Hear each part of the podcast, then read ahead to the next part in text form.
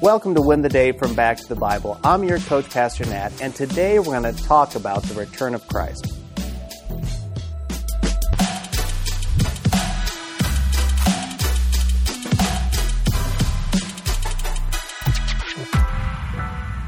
Take my hand if you want to live. These, of course, are the words of Arnold Schwarzenegger, delivered to Sarah Connor in the movie Terminator 2. Thankfully, we don't live in a world filled with cybernetic Terminators sent to kill. But we are faced with a choice. Do we take Christ's hand and follow him or not? Christ has said, "Come with me if you want to live." And we have a choice. One choice leads to death and the other to life. But a lot of people are holding out. They want to know, how much time do we have to make this decision? Well, Jesus has the answer for us today in Revelation chapter 22, beginning in verse 6. And he said to me, "These words are trustworthy and true. And the Lord, the God of the spirits of the prophets, has sent his angel to show his servants what must soon take place. And behold, I am coming soon. Blessed is the one who keeps the words of the prophecy of this book." John is wrapping up his revelation from Christ. He has had visions of what is to come in the future. Visions of tribulation, the return of Christ, ruling, judgment, and eternity. And now John records the words of the angel in verse 7. The angel says, "These words are trustworthy and true."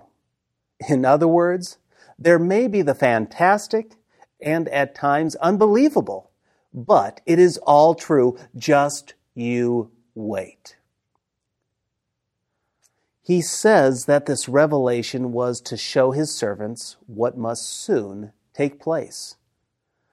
Again, the term doulos is used. It's a bondservant. This is someone who would voluntarily sell themselves into slavery. This is our identity today. We are thankful bondservants of our Savior and Lord. The point of the angel is that we are servants of the King. Therefore, we are to follow. We are to endure faithfully. You see, we know how the story ends. So let's live each day intentionally.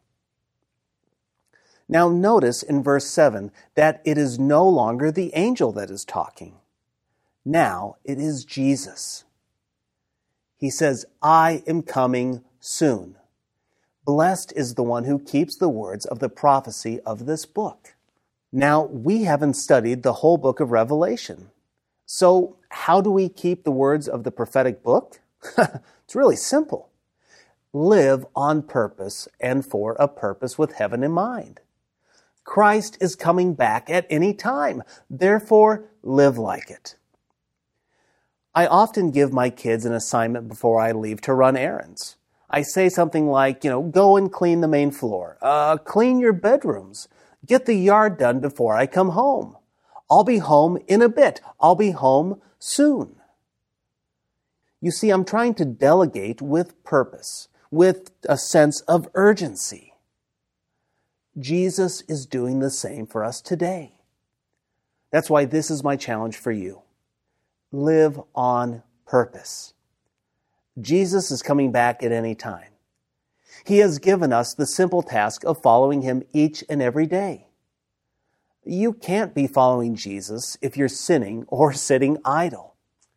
He calls us to live a life glorifying God with heaven in focus. So today, live a life pleasing to him. Now, if you're not a follower of Christ, know that you have a choice to make. You can take Jesus' hand into heaven or spend eternity separate from him in hell. He wants you to take his hand in faith. Do so today. Jesus said, "I am coming back soon." To that I say, Maranatha. Come, Lord Jesus, I am ready.